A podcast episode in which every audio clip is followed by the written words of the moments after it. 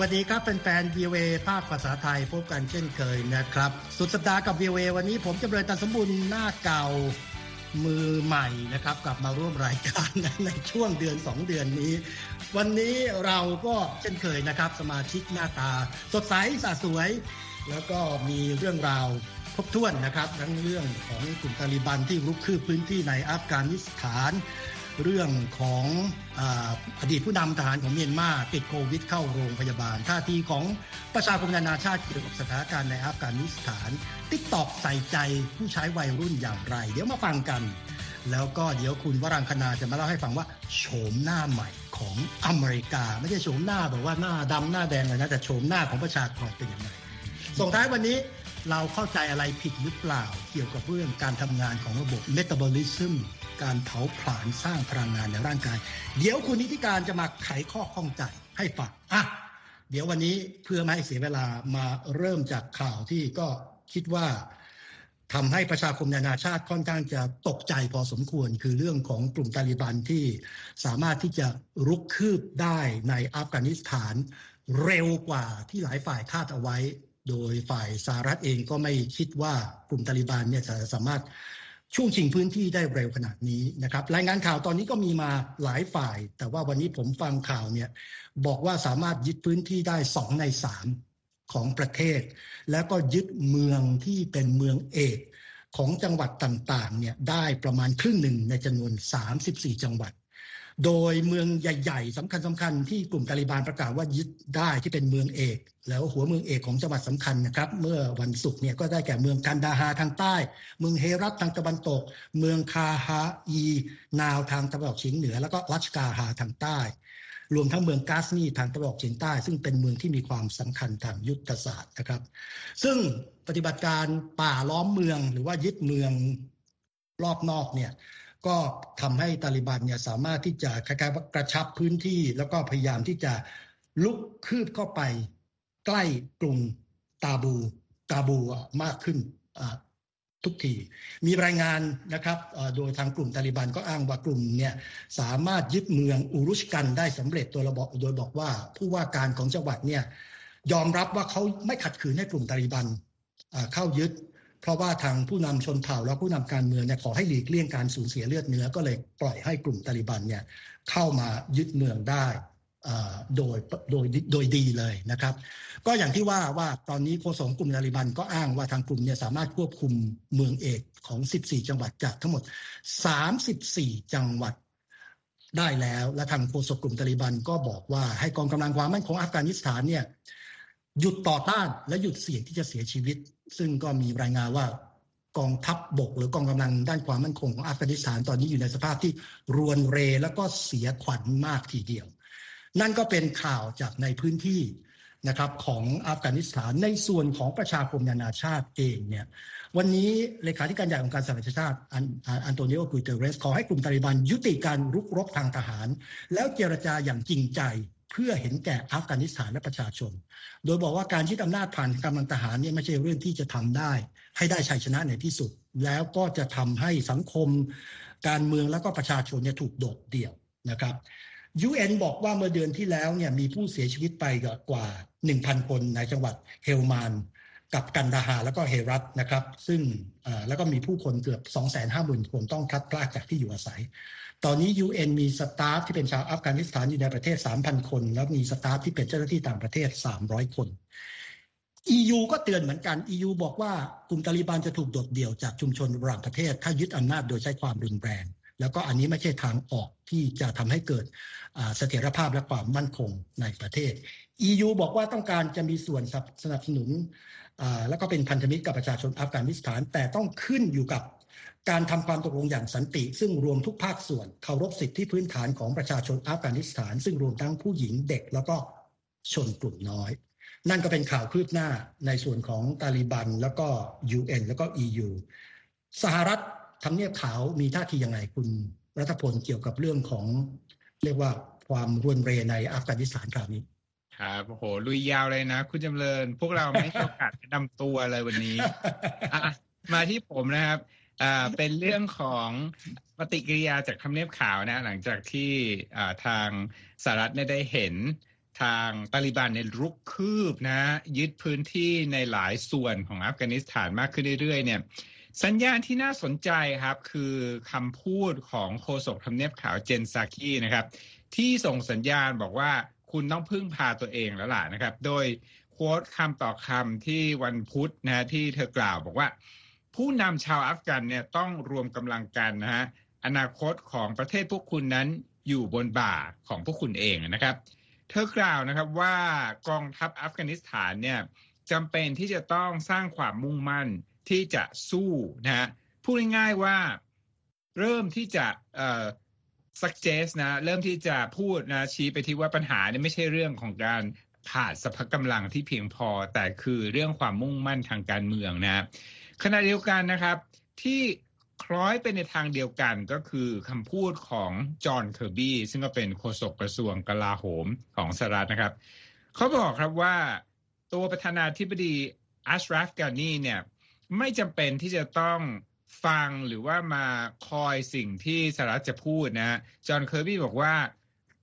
ตัว สหรัฐเนี่ยจะไม่ไปบอกหรอกครับว่าผู้นำของอัฟกานิสถานเนี่ยควรจะต้องทำสิ่งใดเพื่อที่จะปกป้องประเทศของเขานะครับโฆษกเคอร์บี้บอกครับว่า การเป็นผู้นำแล้วก็การตั้งใจมั่นทางการเมืองของประธานาธิบดีการนี้ของอัฟกานิสถานเนี่ยจะเป็นสิ่งที่สร้างการเปลี่ยนแปลงที่สำคัญเนี่ยนะครับ ในขณะเดียวกันครับประธานาธิบดีโจไบเดนก็ยังยืนคำเดิมนะครับว่าแผนถอนฐานอเมริกันออกจากอัฟกานิสถานเนี่ย ควรจะเกิดขึ้นนะ สิ้นเดือนสิงหาคมนี้นะหลังจากที่สู้รบมายาวนานนะฮะโจไบเดนบอกว่าสหรัฐเนี่ยใช้เงินไปกว่า 1 ล้านล้านดอลลาร์แล้วก็ใช้เวลาไปกว่า 20 ปีนะแล้วก็ได้ฝึกทหาร แล้วก็ให้เครื่องมือทันสมัยแก่กองทัพอัฟกันนะเขาบอกว่ากองทัพอัฟกันอของกองทัพทางการของประเทศอัฟกานิสถาน3 0 0 0 0 0 คนเนี่ยมีมากกว่าฝ่ายทาลิบันด้วยซ้ำนะ ผู้นำสหรัฐก็บอกว่าพวกเขาเนี่ยต้องมีความต้องการที่จะสู้ก่อนนะฮะทั้งนี้นะครับเมื่อวันพุธก็นักข่าวก็ถามจี้ไปทางกระทรวงกลาโหมเหมือนกันว่า ต่อจากนี้เนี่ยจะมีนโยบายช่วยอัฟกานิสถานต่ออย่างใดอย่างหนึ่งหรือไม่นะถึงแม้ว่าตัวทหารอาจจะไม่ได้อยู่ในประเทศนะฮะโฆษกของกระทรวงกลาโหมอเมริกันก็บอกครับบอกว่า เรื่องนี้เนี่ยยังไม่เห็นว่ามีอะไรที่เป็นข้อมูลในเรื่องนโยบายหลังจากนี้ แต่ว่า ตัวเขาเองก็ขอตัวไม่ขอที่จะคาดเดานะครับ ว่านโยบายต่อจากนี้จะหน้าตาเป็นอย่างไรครับ ครับ แล้วนั่นก็เป็นเรื่องเกี่ยวกับภาพรวมสถานการณ์ในอัฟกานิสถาน มาใกล้บ้านเราที่เมียนมาเห็นได้ข่าวว่ามีอดีตผู้นำระดับสูงของเมียนมาติดโควิด เพิ่มหนึ่งราย ก็สำนักข่าวต่างประเทศรายงานนะครับว่าพลเอกตานช่วยนะอดีตผู้นำ ที่ปกครองเมียนมาเป็นเวลายาวนานเกือบ20 ปีเนี่ยเข้าโรงพยาบาลที่กรุงเนปิดอร์นะเพื่อที่จะรักษาอาการป่วยจากการติดเชื้อโควิด -19 นะนั่นก็เป็นรายงานของ AP แล้วก็รอยเตอร์ต้านช่วยเนี่ยอายุ 88 ปีนะครับครั้งนี้เข้าโรงพยาบาลพร้อมกับภรรยานะโดยเข้ารักษาตัวที่โรงพยาบาลทหารเตียกชวงนะในเมืองหลวงของประเทศ แหล่งข่าวบอกกับสำนักข่าวเอพีนะครับบอกว่าทั้งคู่เนี่ยถูกส่งตัวไปยังโรงพยาบาล 3-4 วันหลังจากทราบผลนะว่าตรวจโควิดเป็นบวกนะแล้วก็ขณะนี้เนี่ยน่าจะแหล่งข่าวบอกว่าน่าจะใช้เวลารักษาตัวอยู่ที่โรงพยาบาลราวสองสัปดาห์ฮะส่วนรอยเตอร์รายงานวันศุกร์นะวันนี้ตามเวลาสหรัฐบอกว่า เจ้าหน้าที่รัฐผู้หนึ่งนะที่ไม่ประสงค์จะออกนาม บอกว่าตาช่วยเนี่ยมีอาการทรงตัว แต่ว่าไม่ยืนยันว่าติดโควิดหรือไม่นะครับ ทั้งนี้เนี่ยเมียนมาก็เป็นประเทศหนึ่งที่ถูกโควิดสร้างวิกฤตให้กับประเทศรุนแรงที่สุดประเทศหนึ่งในเอเชียตะวันออกเฉียงใต้นะครับสำหรับประวัตินะของนายพลผู้นี้เนี่ยตาช่วยปกครองเมียนมาระหว่างปี 1992 ถึง 2011 นะซึ่งเป็นปีที่เขา 2011เนี่ยเป็นปีที่เขา เปลี่ยนผ่านอำนาจเชิงสัญลักษณ์ต่อรัฐบาลพลเรือน แต่ว่าก็ยังเป็นรัฐบาลพลเรือนที่สนับสนุนฝ่ายทหารอยู่นะครับ แล้วก็ในช่วงการปกครองของต้านช่วยเนี่ยทหารก็ใช้กำลังจับกุมปราบปราม แล้วก็กำราบผู้ที่เห็นต่างนะรวมถึงนางองซานซูจีด้วยนะครับเขายังได้ใช้อำนาจทหารเนี่ยต่อชนกลุ่มน้อยต่างๆ ที่ต่อต้านเขานะครับ รวมถึงใช้ อำนาจเนี่ยปราบนักศึกษาแล้วก็กลุ่มพระสงฆ์ที่ลุกคือขึ้นมาท้าทายอำนาจรัฐในปีคศ 2007 ด้วยครับคุณจำเริญ ครับคุณผู้ฟังอยู่ในช่วงสรุปข่าวของสุดสัปดาห์กับ VOA ครับ VOA ยังมี ผู้เล่นหรือว่าผู้ร่วมทีมอีกสองคน ซึ่งตะกี้ผมไม่ได้แนะนำก็คือคุณวรางคณาชมชื่น แล้วก็คุณนิติการกำลังวัน นั่งนิ่งอยู่นานเปรี้ยวปาก แต่เดี๋ยว เดี๋ยวจะให้คุณนิติการเล่าเรื่องทิกตอกนะครับว่าใส่ใจคนวัยรุ่นยังไง แต่มาฟังข่าวนี้ต้องทนฟังข่าวนี้อีกข่าวหนึ่งก่อน ข่าวนี้จะเข้าข่ายว่าความหูความวัวยังไม่ทันหาย ความควายกำลังจะมาแทรกหรือว่าผีซ้ำดั้มพลอยหรือเปล่า ไม่ทราบขออย่าเป็นเช่นนั้น ขณะที่โลกกำลัง พยายามแก้ปัญหากับโควิดอยู่ ก็มีรายงานข่าวของเชื้อไวรัสมาเบิร์กซึ่งก็เป็นไวรัสตระกูลเดียวกัน แต่คนละตัวกันกับอีโบลาระบาดกลับมาระบาดอีกนะครับ ที่ประเทศกีนีทางตะวันตกของทวีปแอฟริกาสหประชาชาติบอกว่า ตอนนี้ก็พยายามเข้าไปตรวจสอบ แล้วก็มีผู้เสียชีวิตแค่หนึ่งรายเมื่อวันที่ 9 สิงหาคม เป็นผู้ชายอยู่ในจังหวัดทางตอนใต้ของประเทศกีนี ซึ่งอยู่ทางด้านตะวันตกของทวีปแอฟริกานะครับ เสียชีวิตหนึ่งคนแล้วก็อีก 150 คนซึ่งสัมผัสใกล้ชิดเนี่ยสามารถระบุตัวได้แล้วนะครับ อย่างไรก็ตามก็เป็นข่าวที่น่าจะต้องจับตามอง เพราะว่าไวรัสมาเบิร์กเนี่ยยังไม่มีวัคซีน เป็นเชื้อ คล้ายๆกับอีโบลาแต่อีบาอีโบลามีวัคซีนแล้ว ได้ชื่อมาเบิร์กเพราะว่าเมื่อปี 1967 เชื้อนี้ก็มีมานานแล้วมีผู้ชายคนหนึ่งในเมืองมาเบิร์กของเยอรมนี ติดเชื้อนี้แล้วเขาเนี่ยไปทำงานในประเทศอูกันดานะครับ ก็เป็นเชื้อไวรัสเป็นโรคติดต่อร้ายแรง อัตราการเสียชีวิต 25-90%แล้วที่มันมีความคล้ายคลึงกันกับบรรดาโรคอุบัติใหม่ทั้งหลายก็คือว่ามันติดต่อเชื่อว่าติดต่อจากสัตว์ถึงมนุษย์ โรคนี้เชื่อว่าแพร่จากค้างคาว ชนิดที่กินผลไม้มาสู่มนุษย์ แล้วก็จากคนถึงคนเนี่ยติดต่อจากของเหลวในร่างกายนะครับ ซึ่งอาการเนี่ยจะแยกแยกไม่แยกไม่ถูกว่าเป็นอีโบลาหรือว่าเป็นมาเบิร์กจะระบุได้ด้วยการทดสอบทางแลบเท่านั้นเองเอาละครับ นั่นก็เป็นข่าวสะเทือนขวัญแต่ว่าก็กาดอย่าเพิ่งตกแล้วก็เตรียมรับสถานการณ์อะมาฟังเรื่อง t ิ k t o k บ้าง t ิ k t o k ก็เป็นแอปที่ ใช้กันแพร่หลายคนไทยก็ใช้กันเยอะ ผมก็ตามดูไม่ค่อยทันนะครับเขาพยายามจะใส่ดูด้วยเขาพยายามจะใส่ใจคนคนใช้ระดับวัยรุ่นยังไงบ้างคุณนิติการนี่ก็เป็นความเข้าอกเข้าใจใส่ใจฐานผู้ใช้ในกลุ่มวัยรุ่นมากขึ้นนะคะ โดยทางแอปพลิเคชัน TikTok ได้ประกาศเมื่อวันพฤหัสบดีว่านี่เป็นเรื่องที่สำคัญนะ ที่เราจะต้องลงมืออย่างจริงจัง ในการสร้างความปลอดภัยให้กับวัยรุ่นที่ใช้แพลตฟอร์มนี้ เขาบอกว่ามาตรการที่เพิ่มขึ้นมาเนี่ยคือ เน้นย้ำสองด้าน ด้านแรกคือการแก้ปัญหาเรื่องการรังแกและการล้อเลียนบนโลกออนไลน์ ก็คือ cyberbullying อีกด้านหนึ่งก็คือแก้ปัญหาวัยรุ่นนอนน้อย นอนไม่พอนะคะ อันนี้อ้างอิงตามรายงานของ AFP เลยนะคะ แล้วก็บอกว่าอะเราไปดู part แรกแก้ปัญหาเรื่องบูลลี่กัน ภายใต้ระบบใหม่เนี่ย TikTok จะตัดระบบการส่งข้อความส่วนตัวไปยังผู้ใช้ก็คือไม่อยากให้ถูกคุกคามสำหรับผู้ใช้ที่มีอายุ 16ถึง17 ปีนะคะ นอกจากนี้คนกลุ่มนี้จะได้รับการปกป้องก็คือจะมีข้อความแจ้งเตือนก่อนการแชร์คลิป ในการกำหนดการมองเห็นของผู้ใช้คนอื่น ๆ ด้วย คือถ้าเป็นวัยรุ่นอายุ 16 ปีเนี่ยจะเลือกได้เลยนะคะ ว่าจะแชร์คลิปให้กับผู้ติดตามเขาหรือว่าจะแชร์เฉพาะเพื่อนๆ ให้เห็นคลิปของเราได้ หรือว่าฉันอยากจะถ่ายคลิปไว้ดูคนเดียว อันนี้ก็ได้แล้วแต่เลือกได้ 3 โหมดนะคะ นอกจากนี้ TikTok ยังปิดระบบบางอย่างอย่างเช่น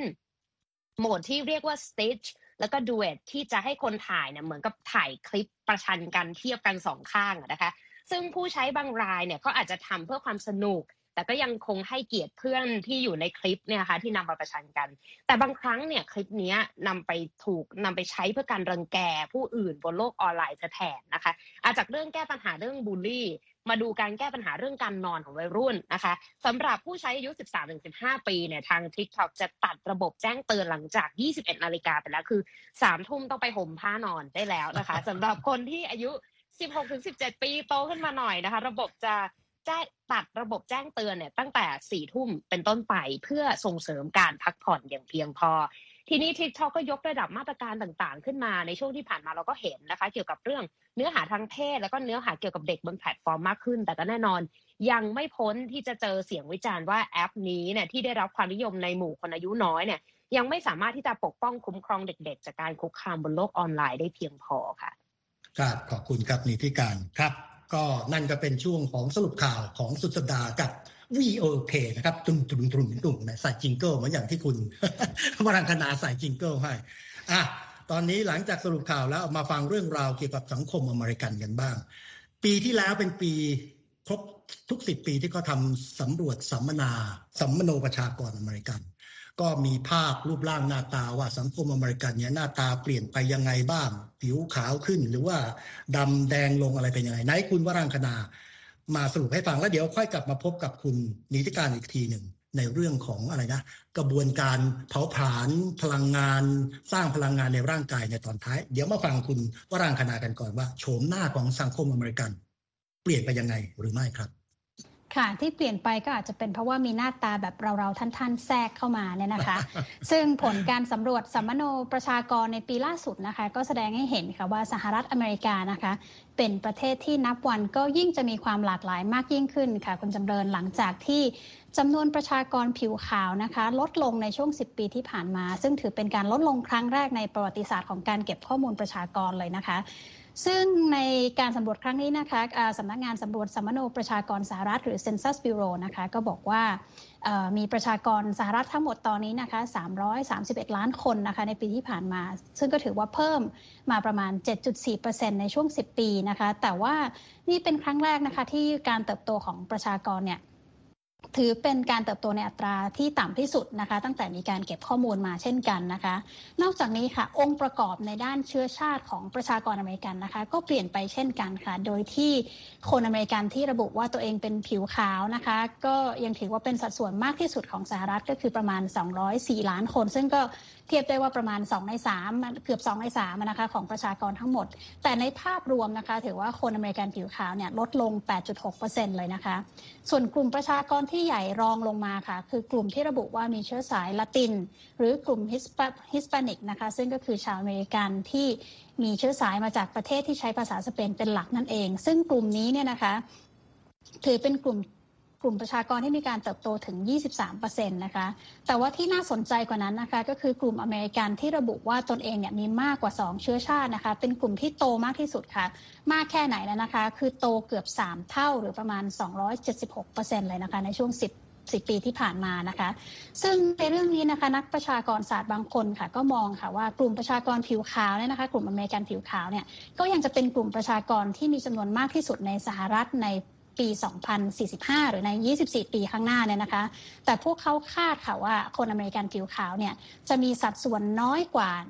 กลุ่มประชากรที่เป็นชนกลุ่มน้อยมารวมกันนะคะ ซึ่งกลุ่มนี้ก็ได้แก่กลุ่มละตินนะคะ กลุ่มคนผิวดำนะคะ แล้วก็กลุ่มเอเชียนอเมริกันนั่นเองนะคะซึ่งมองไปแล้วก็คือคนผิวขาวก็จะกลายเป็นคนกลุ่มน้อยเมื่อเทียบกับคนกลุ่มน้อยที่รวมกันเป็นคนกลุ่มใหญ่มากกว่าค่ะ แล้วนอกจากนี้นะคะ ข้อมูลประชากรเนี่ยก็ทำให้เราเห็นถึงแนวโน้มเห็นถึงการย้ายถิ่นฐานของคนอเมริกันด้วยนะคะ ซึ่งก็พบว่าคนส่วนใหญ่เนี่ยค่ะย้ายไปอยู่ในเขตมหานครมากขึ้นนะคะ ซึ่งส่วนใหญ่จะย้ายไปรัฐทางใต้ แล้วก็รัฐทางตะวันตกของประเทศค่ะ ในขณะที่ เมืองเล็ก ๆ และชชนบทนะคะ ก็สูญเสียประชากรไปก็เล็กลงเรื่อยๆนะคะ ซึ่งมหานครทั้งหมด 312 แห่งจากทั้งหมด 384 แห่งเนี่ยนะคะ มีประชากรเพิ่มมากขึ้นนะคะ ส่วนมหานครที่เติบโตเร็วที่สุดนะคะ เรียก มีชื่อเรียกนะคะชื่อ The Villages ในรัฐฟลอริดานะคะซึ่งก็คือเป็นสังคมผู้เกษียณอายุขนาดใหญ่นะคะที่มักจะดึงดูดผู้สูงอายุที่ต้องการหนีหนาวจากรัฐทางเหนือนะคะลงไปหาอากาศที่อบอุ่นแก่มาก็จะได้สบายๆนะคะที่รัฐฟลอริดานั่นเอง ซึ่ง The Villages นะคะมีการเติบโตในช่วง 10 ปีที่ผ่านมาเนี่ยสูงถึงเกือบ 40%เลยนะคะแต่อย่างไรก็ตามค่ะคุณจำเริญสิ่งหนึ่งที่ไม่ได้เปลี่ยนไปเลยนะคะ ก็คือ 10 เมืองที่ใหญ่ที่สุดของสหรัฐค่ะ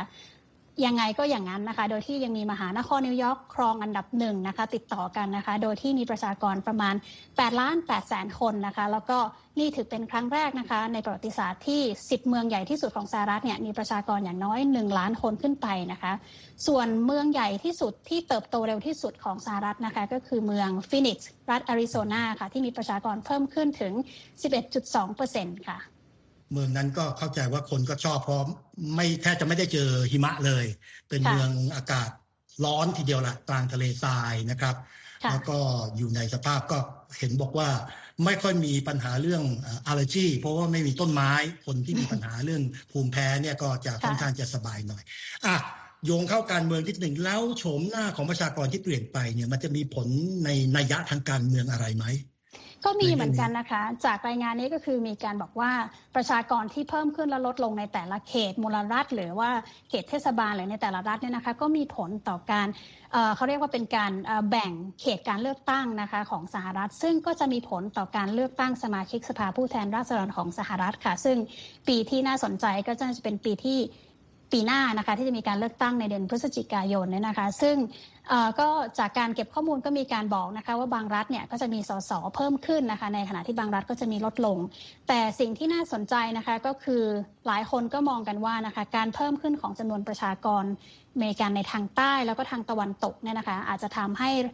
พรรคริพับลิกันเนี่ยค่ะได้เปรียบในการในการเลือกตั้งในอนาคต ในขณะที่จำนวนประชากรที่เติบโตน้อยกว่านะคะในรัฐทางเหนือเนี่ยค่ะก็จะทำให้พรรคเดโมแครตนะคะซึ่งเป็นฐานเสียงของพรรคเดโมแครตเองเนี่ยมีความเสียเปรียบนะคะในการเลือกตั้งในอนาคตค่ะครับครับขอบคุณครับคุณวรังคณาครับ คุณ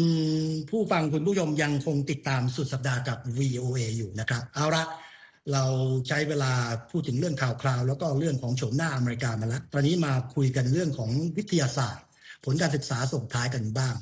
มีผลการศึกษาเพิ่งเผยแพร่เนี่ยในสัปดาห์นี้เกี่ยวกับเรื่องของเมตาบอลิซึมระบบการเผาผลาญในร่างกาย ซึ่งอาจจะย้อนแย้งกับความเข้าใจของเรานะครับเพราะว่าเห็นบอกว่าผลการศึกษาเนี่ยแบ่งเรื่องอันนี้มาเป็นในแต่ละช่วงอายุนะครับในในคุณนิติการลองสรุปให้ฟังขยำให้ฟังสิว่ามันเป็นยังไง ฟังแล้วก็อย่าเพิ่งไปตกใจไปขยำตำราเกี่ยวกับเรื่องของระบบเผาผลาญกันไปซะก่อนนะคะ เพราะว่าในระหว่างที่เราเอ๊ตั้งคำถามว่าระบบเผาผลาญเราแย่ลงหรือเปล่าพออายุ 20ปั๊บเกิดปัญหาว่าทำไมเราน้ำหนักขึ้นหรือว่ายิ่งอยู่วัยกลางคนยิ่งเผาผลาญได้ช้าลงหรือว่า คิดว่าเราเป็นผู้หญิงจะเผาผลาญได้น้อยกว่าผู้ชายนะคะ แนวคิดต่างๆ เหล่านี้เนี่ยอาจจะถูกลบล้างไปได้หลังจากมีการศึกษาชิ้นใหม่นี้ขึ้นมา ซึ่งตีพิมพ์ในวารสาร Science เมื่อวันพระหัสบดีแล้ว The New York Times กับ BBC ก็ก็หยิบยกขึ้นมานะคะ โดยทีมวิจัยเขาไปรวบรวมกลุ่มตัวอย่างประมาณ 6,400 คนนะคะ อายุตั้งแต่ 8 วันจนถึง 95 ปีใน 29 ประเทศทั่วโลก ไปค้นพบว่าจริง ๆ แล้วในระบบการเผาผลาญในร่างกายมนุษย์ค่ะ จะอยู่ที่ระดับสูงสุด เมื่ออายุได้หนึ่งขวบ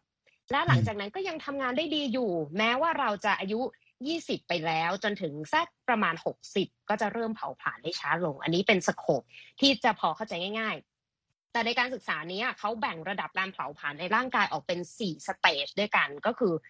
ตั้งแต่แรกเกิดจนขวบหนึ่งระดับการเผาผลาญเนี่ยจะพุ่งไปสูงถึง 50%เมื่อเทียบกับระดับเผาผลาญในวัยผู้ใหญ่นะคะ หลังจากนั้นพออายุหนึ่งขวบจนถึง 20 ปี ระดับเผาผลาญก็จะค่อยๆไต่ระดับลงมาประมาณปีละ 3%ค่อยๆลดลง หลังจากนั้นพอเรา 20 ปีปุ๊บจนถึงสัก 60 ปี ระดับการเผาผลาญเนี่ยจะคงที่ไม่เปลี่ยนแปลง หลายคนบอกเอ๊ะพอฉันสัก 30ทำไมรู้สึกว่าหน้าท้องมันเยอะขึ้น อะไรนะคะ ในในการศึกษานี้เขาบอกว่าไม่เกี่ยวเลย ในช่วง 20-60 ปีเนี่ยคุณจะมีระดับการเผาผลาญที่คงที่ แต่พอคิด60 กรัตปุ๊บระดับการเผาผลาญจะลดลงเฉลี่ย 0.7%ต่อปี แล้วพออายุ 90 นะคะ จะมีระดับเผาผลาญลดลงประมาณ 26%เมื่อเทียบกับช่วงวัยกลางคน เพราะฉะนั้นสิ่งที่เราสงสัยหรือว่าตั้งคำถามต่างๆ อย่างเช่นเรื่องของผู้หญิงกับผู้ชายมีระดับการเผาผลาญที่แตกต่างกันหรือไม่ ถ้าเราทำปัจจัยให้เท่ากัน เรียกว่าไม่มีความแตกต่างเลย แล้วก็ไม่มีการเปลี่ยนแปลงที่ผิดปกติในช่วงวัยแตกเนื้อหนุ่มเนื้อสาวว่าเราจะกินเยอะขึ้นแล้วเผาผลาญมากขึ้น หรือว่าเราตั้งครรภ์แล้วเราก็จะกินเยอะขึ้นเผาผลาญได้เยอะขึ้น รวมทั้งยังไม่มีสัญญาณการลดลงของระบบเผาผลาญที่ชัดเจนเมื่อเข้าสู่วัยหมดประจำเดือน อย่างที่หลายคนเข้าใจกันในอดีตนะคะ โดยสรุปรวมแล้วเนี่ย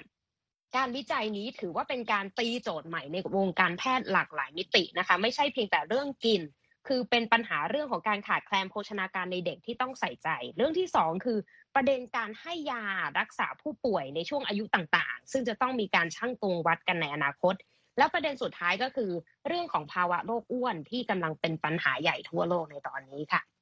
ครับ ก็อย่างน้อยที่สุดก็ให้ข้อคิดนะครับ อย่างที่คุณนิติการรายงานว่าถ้าเผื่ออายุ 60 อัพขึ้นไปเนี่ยความสามารถในการเผาผลาญเนี่ยจะลดลงอย่างแน่นอนงั้นที่เขาบอกว่ายิ่งอายุมากเนี่ยยิ่งต้อง ทานให้น้อยลงเนี่ยอันนั้นเป็นการยืนยันนะครับ แล้วก็พูดถึงการเผาผลาญเราก็เผาผลาญเวลาของเราเองแต่หวังว่าก็ไม่เผาผลาญเวลาของท่านผู้ติดตามนะครับมาครบ 25 นาที วันนี้ลืมตื่นเต้นไม่ได้แนะนำผู้ร่วมรายการวันนั้นผมวันนี้ผมจำเริญตันสมบุญผมรัตพลนอนสนิทดิฉันวรังคณาชมชื่น และดิฉันนี้ที่การกำลังวัน ขอลาไปก่อน พบกันใหม่สุดสัปดาห์หน้า สวัสดีครับ สวัสดีค่ะ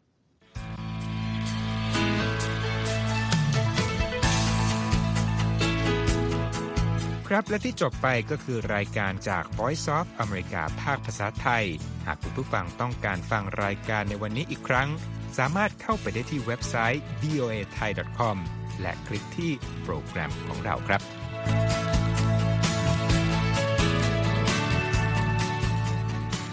และถ้ามีเวลาว่างเสาร์อาทิตย์ อย่าลืมแวะมาฟังสุดสัปดาห์กับ VOA เช้าวันเสาร์ซึ่งเราจะมีคุยกันบันเทิงสำหรับหนังใหม่ประจำสัปดาห์ กับภาษาอังกฤษสำนวนอเมริกันทุกเช้าวันอาทิตย์ตามเวลาในประเทศไทย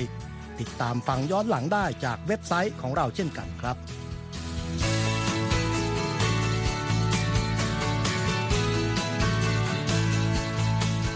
และสำหรับคุณผู้ฟังที่ชอบเรียนรู้ภาษาอังกฤษ ตอนนี้เรามีคอลัมน์พิเศษ Let's Learn English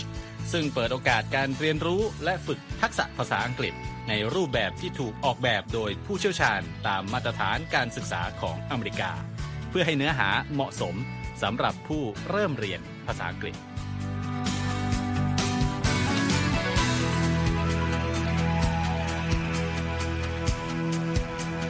ครับเรายังมีวิดีโอที่จัดทำขึ้นเป็นพิเศษ สะท้อนเรื่องราวหลากหลาย ตั้งแต่ชีวิตคนไทยในสหรัฐ ไปจนถึงเหตุการณ์สำคัญต่างๆ ที่เกิดขึ้นในอเมริกา มาเสนอเป็นประจำ ซึ่งติดตามได้ทั้งทางเว็บไซต์ voa thai com Facebook และ YouTube voa thai ครับ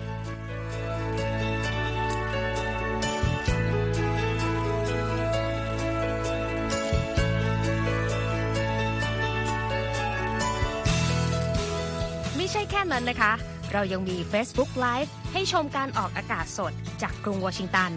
และยังมี Instagram สะท้อนมุมมองสังคมและวัฒนธรรมอเมริกัน บอกเล่าเรื่องราวที่น่าสนใจผ่านภาพถ่ายจากทั่วทุกมุมโลก ให้แฟนรายการได้ฟอลโล่กันด้วยค่ะ